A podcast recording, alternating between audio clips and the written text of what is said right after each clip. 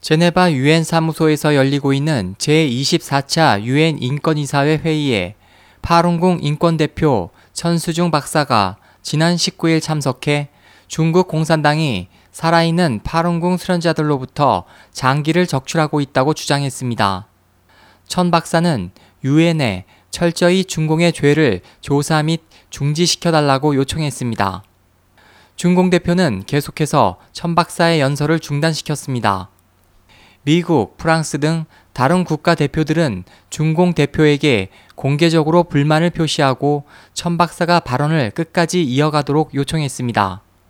체코 대표는 회의에서 천 박사의 중공에 의한 생체 장기 적출은 요즘에 가장 주목을 받는 주제라고 말했습니다. SOH 희망지성 국제방송 홍승일이었습니다.